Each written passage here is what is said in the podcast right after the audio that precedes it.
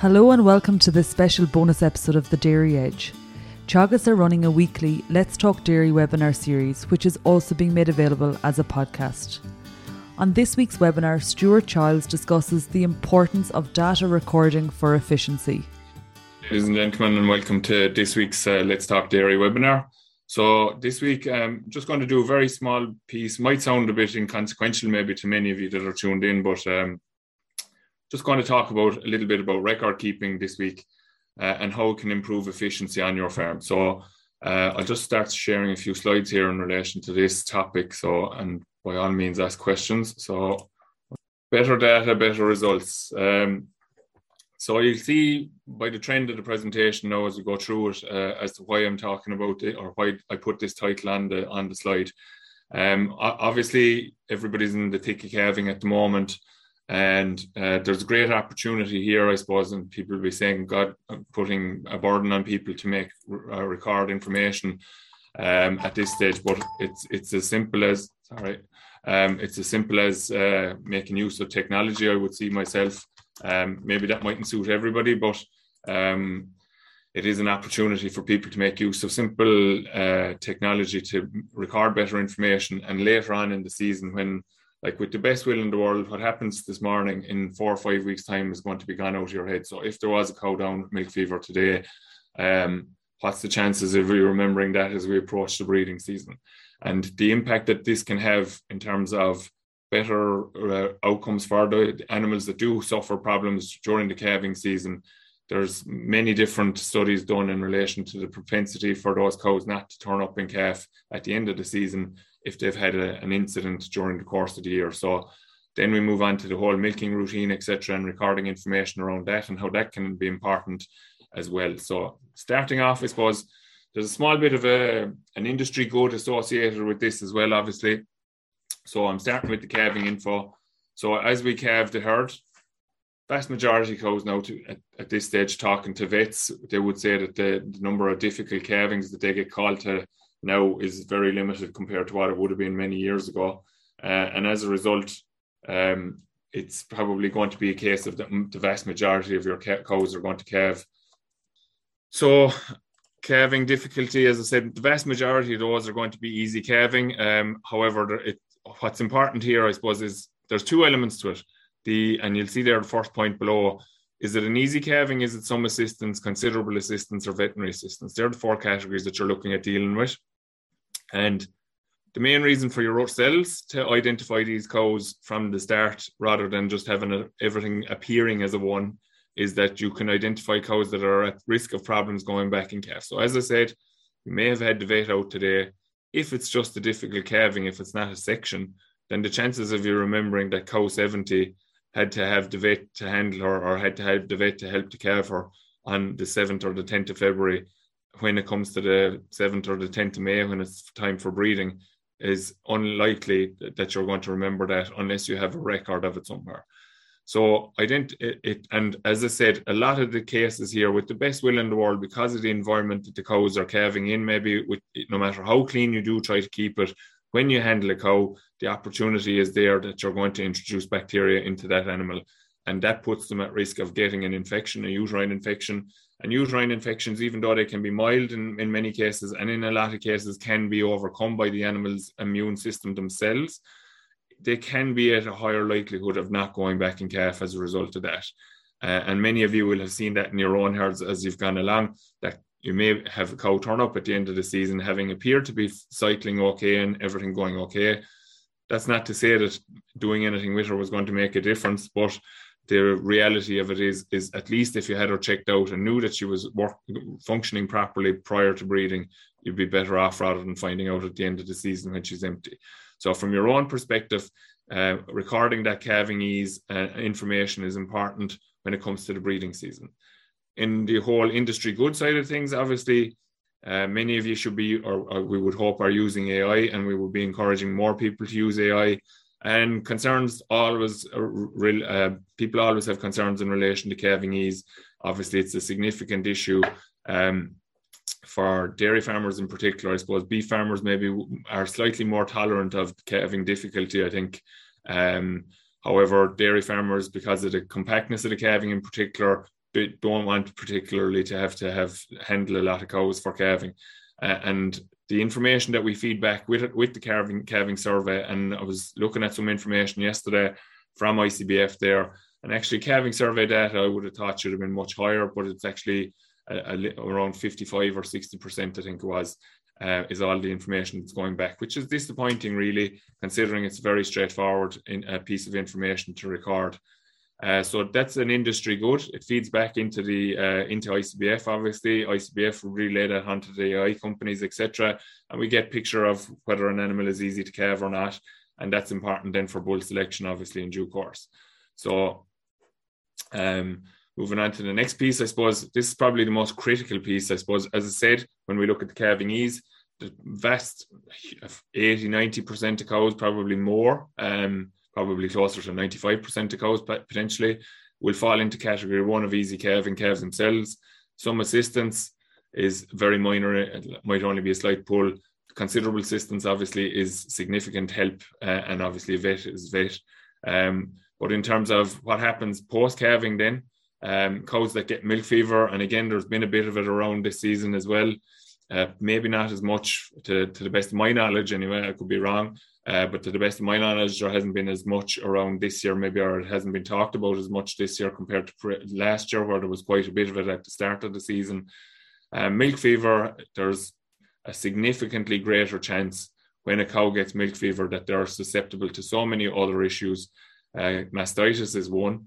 Uh, the likelihood of being empty at the end of the season is significantly, quite, quite significantly increased because muscle contraction is reduced because of calcium issues in the body. That means that the uterus doesn't contract post calving, doesn't flush out the the, um, the post calving fluid, so they could be at risk of uh, retained placenta in that situation as well. And even if they're not, the the, the uterus doesn't involute, which is shrink um, as as normal, and as a result of that, they are slower to cycle, maybe maybe have poor uh, cyclicity in general, and the, a far greater likelihood of not going in calf during the following breeding season. Similar with ketosis, obviously low energy, uh, the whole system starts to shut down really, and as a result, again they can be empty come the end of the season.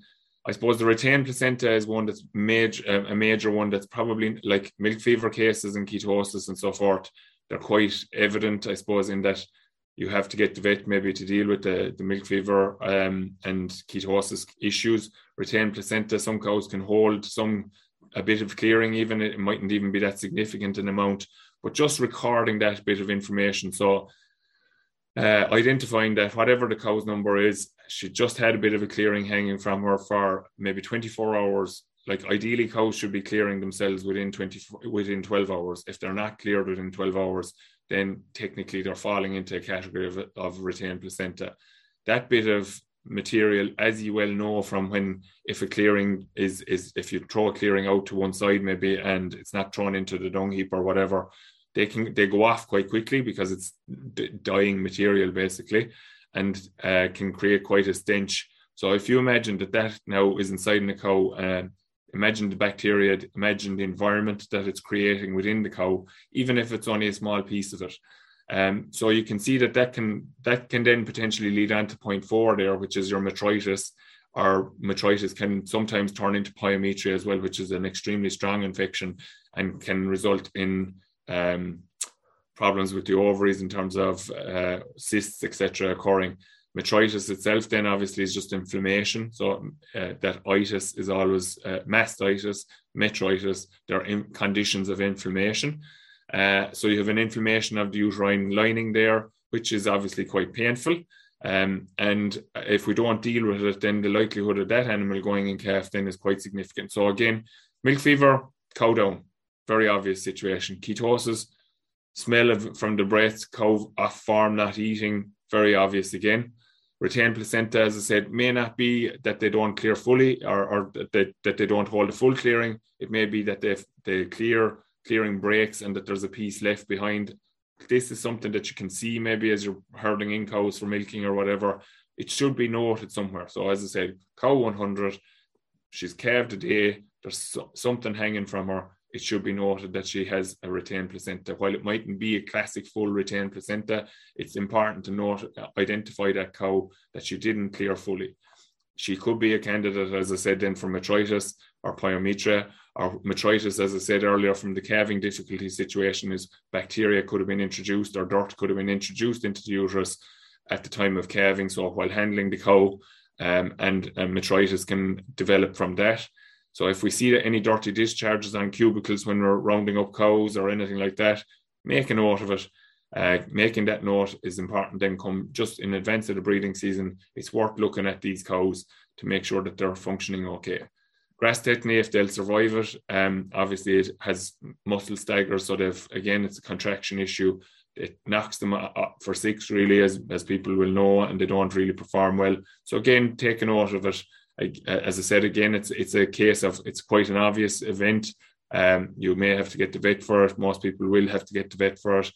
But again, if we don't record that information, we don't know um, subsequently why is this cow repeating, or maybe that kind of a scenario. You're asking questions. If you've good information, you can look back and you can find. And I think that's probably why, why I decided to look at this, looking at data, looking at situations in my own case at home and my own farm, where we don't, where you don't follow through on these animals later in the season.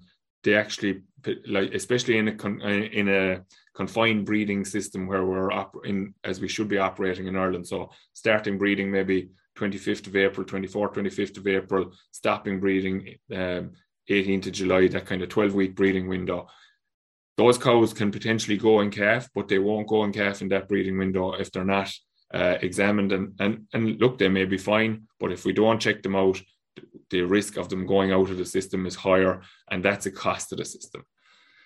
The next uh, piece is in relation to milking and lameness. So milking and lameness are piece, parts of uh, like there's a four percent of the EBI is, is made up of health traits, and the health traits that feed into that are milking, lameness, and SCC. Uh, so SCC is picked up through milk recording. Um, the, the mastitis issues, we'll say, sorry, I said milking, uh, mastitis, SCC, and lameness are the factors that feed into the health index. Mastitis is only as good as the records that are being kept. And Dan has spoken here before uh, and he talks about it regularly. Anytime I'm talking to him about the lack of record keeping around mastitis is a major fundamental flaw at farm level.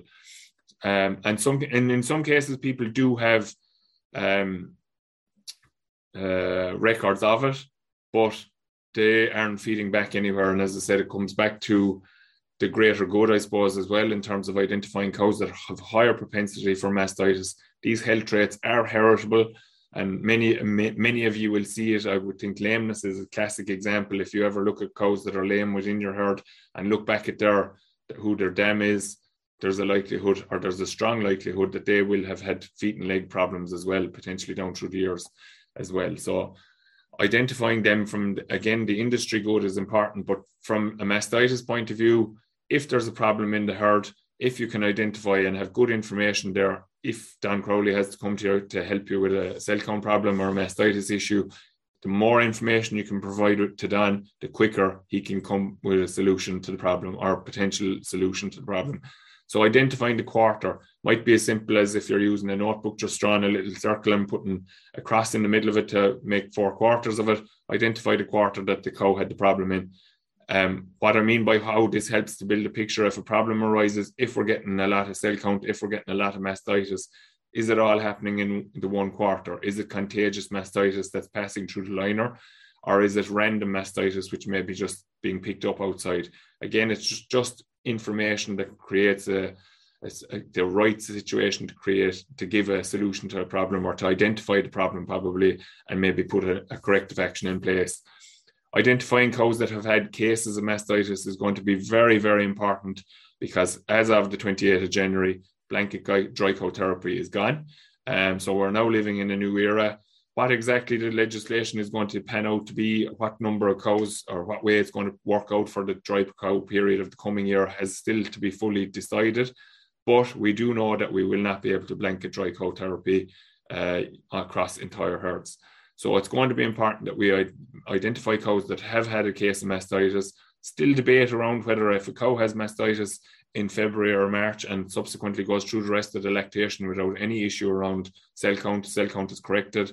So the, the tube or the treatment that is offered, whether that be injectable or, or just mastitis tube, uh, corrects the problem in, in terms of the mastitis. Um, is that cow then suitable for selective later in the year?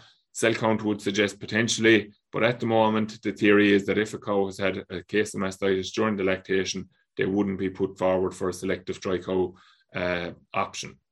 So it's going to be important that we know the cows uh, that have had the cases of mastitis uh, in order to um, have a, a, safer approach, I suppose, in the short term to selective dry cow later in the year. Then the other thing is identifying repeat offenders. Many people will often uh, be able to say that they think that a cow has had mastitis um, earlier in the season as well, unless now it's very in the cases occur in very rapid succession. Um, repeat offenders can sometimes go unidentified if there aren't good records associated with them. Um, is it the same quarter? Is it a different quarter? Uh, again, it's probably the more more often they're getting mastitis, the more problematic they are. So it's uh, helping to identify cows maybe not to breed. So if they get a lot of mastitis during the spring, you maybe just leave those cows empty, don't serve them at all uh, in the breeding season. Or if you are insisting on breeding them, that you wouldn't breed replacements from them. Because as I said, going back to the EBI, health traits are part of it. They are heritable. They do lead to better outcomes when we breed for better health. Um, and if we can identify these cows early on and uh, not breed replacements from them, it means that we're in a likely better place in order to uh, strengthen the capacity of the herd to withstand mastitis infections into the future. Now, it's going to be something that's going to take time over uh, to build up. Um, it's not going to be the, the 100% solution to it. We're not going to be able to breed the perfect herd in terms of not uh, succumbing to mastitis because it's an environmental issue as well.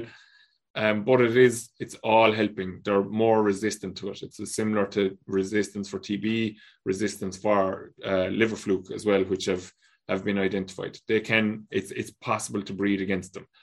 Lameness, identify the issues there. Again, if we have common trends, it may not necessarily be an issue with cow, it may be an issue with, with the farm. And talking to Patrick Gowing in relation to farm infrastructure, uh, talking to Tom Fallon maybe about it as well short turns, tight turns leading to white line disease, um, poor road surfaces leading to puncture issues. So again, if we can build up information in terms of what are the problems, why is the, the hoof pairing person having to lift these cows, what treatment is he giving to these cows, and um, as a result of that, then we can identify whether it's an uh, there's a, a, specific cause within the farm that's causing some of the problems in relation to lameness.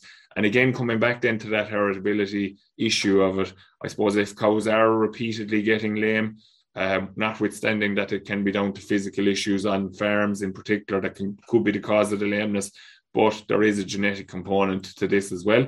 And if we can record the information in relation to that, it will help to um, build a stronger index in relation to health, uh, allow for selection of bulls with stronger health sub indexes which will mean for better herds into the future. Okay.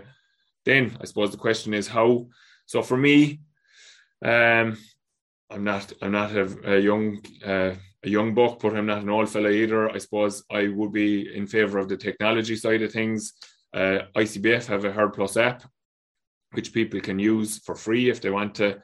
Then there are the commercial apps. Uh, Herd Plus, obviously, you would have to you have to be signed up for Herd Plus. Commercial apps such as AgriNet, Herd, Herd App, Herd Watch, um, or Kingswood's Herd App as well. They're all available, cost associated with them, but then, like anything, I suppose that's going to do something for you, there is going to be a charge associated with them. Then the third option is the old pencil and paper, basically. So the notebook, uh, it is the, the downside of the notebook is that if you don't move that information from there into some sort of a recording mechanism, so maybe using the um, the computer to record the information onto Herd Plus will say eventually. Uh, the info is only of benefit to you. So I said at the uh, earlier on there, just the, the whole industry good of recording this information. You might say, what's in it for me? Well, calving ease figures that you get back through uh, the, the catalogs for bulls, um, mastitis resistance, we'll say those health traits, all, all of that is built on good information coming back in from farms. And I was looking at some information there recently, and, and you will be well aware of how Norwegian Red was, um, or maybe Swedish Red as well. They've had a high level of emphasis on health traits with over 50 years in their herd book, and they have are well known now for having very good uh, mastitis resistance as a result. But when you look at what they've done in Sweden and Norway, there's an awful lot of information feeding back in relation to those health traits. Now it's quite stringent, I suppose, in terms of if a cow gets mastitis, it has to be under a veterinary license, basically, or veterinary prescription that they're treated. But that information then is automatically going back into the database in relation to that cow having mastitis. Um, and that's just that's built that that over 50 60 years that index has become known worldwide for being very very strong in terms of health traits around uh, mastitis and lameness in particular the final point i suppose on it would be that technology has the benefit of easing paperwork so people that use these apps already will know that they can be walking from the yard walking into the house and they can register their cows nearly while they're washing their hands after coming in from the or register their calves after walk, walking into the house uh, while you're washing your hands. Job done. No risk of of make, making mix-ups. We'll say transcribing information from a notebook onto registration booklets or whatever. Um, the other thing is, of course, in terms of remedy recording. Then for Bord Bia inspections, take out the phone, insert the information into it there and then. Job done ticks the box from a Bord Bia point of view, then you're able to eh, share that information when you have your Bord Bia inspection. So as I said, look, first it may not work for some people, but technology and these apps and all these apps here are generally quite intuitive. So uh, people should be able to work these. If you're able to work a smartphone, you will be able to work these. Um, okay, um, the one argument you'd have for it is maybe it's not ideal to go taking on something like this in the in the middle of the calving season but if you have someone uh, helping you out on the farm, maybe that's tech savvy, they could start you on the on the road here. Some huge benefits associated with it. Then in terms of um, one that I've left out there actually is the uh, one that is Munster Bovine's app as well. Uh, that I should have heard the ops that should be in there too. Um, it, all of these apps will tell you about cows due to calve so you'll get a list of when they're going what cows are closest to calving so you can have them maybe put together close to the calving area that kind of stuff. Um, filtering animals identifying different groups all of these things technology just makes these so much easier compared to maybe sifting through a notebook looking for numbers etc so for me technology is the way to go but again, I'd rather people would record the information in a method that's going to work for them rather than taking on to something that's not going to work for them at all. Finally, I suppose just to summarize what I've covered today. So, good record keeping can improve farm performance. So, from a milk uh, uh, milking perspective, we'll say around cell count, etc., identifying cows that have problems with mastitis, identifying the cows that should be culled, identifying the cows that may not be potential candidates for selective dry cow. I think, in particular, at the moment, in relation to calving difficulty and all the concerns and issues that can crop up around calving, and generally speaking, uh, th- that's going to cover 90% of the issues that occur. So, if we get over the hump in terms of the post calving period, cows will generally settle um, and and run away relatively smoothly, uh, with the exception of of um, other diseases, maybe like uh, viruses or whatever that can can sometimes affect the farm. But if we can get over the calving period generally well, we're pretty much set up for the rest of the season. But the records around those, as I said, calving ease, any incidences that occur, especially milk fever, uh, ketosis, and retained placenta in particular, um, and your calving difficulty, and identify those cows to be checked out. As I said, they could be fine they, there could be no issue at all with them, but it's worth checking those cows out before breeding um, to make sure that they're cycling properly. There can be the smallest level of infection in, in the uterus sometimes that can throw a cow off kilter. We get these irregular heat cycles then. Um, obviously, there's treatment required then, maybe midway through the breeding season to resolve it. That's a cost. Why not incur that cost earlier in the season and increase the likelihood of that cow going in calf for you? Um, the system that you use is obviously up to yourself. As I said, I would pre- have a preference for the technology. I think that it's going to to be the, it, it just makes life an awful lot easier. So you should consider using technology as it's relatively simple to use and can make life easier for people as well. So that's pretty much it for today. Um, if there's any questions, I'll take them. Um, so as I said, it's just a implement a system that will work for you. Good record keeping leads to better outcomes. Uh, don't underestimate the power that it can have. Uh, and as I said, it's as simple as just recording anything that you see as you're going along. So, as I said, cows and cubicles, dirty discharge behind them, just take a note of it. It's worth it's, it's not going to do any harm to have it recorded. You can then filter a list later on in the season to see uh, the problems that were uh, identified during the calving season. We'll say draft out those cows, get them checked out by your vet, and as I said, that will lead to a more efficient um, breeding season for you. And that's all leading to better farm efficiency, higher profitability because we're not losing cows out of the system. Um, maybe cows could be slight with with sub subacute infections like that. They can slightly underperform as well, but we wouldn't necessarily see that. Um, from day to day management, we'll say they might seem to be, they might look like a duck and quack like a duck, but they might be performing as they should be. So um, that's it for today.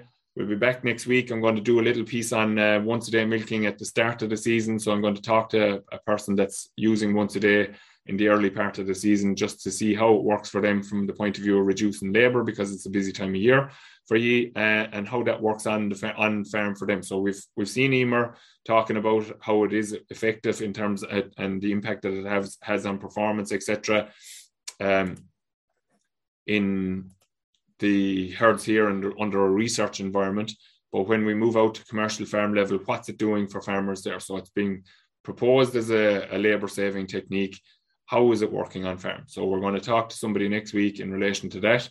I uh, hope you can join us then. There's one question after coming in. Rehydration drinks for the cow post calving worth the money? Um, that's a good question, I suppose.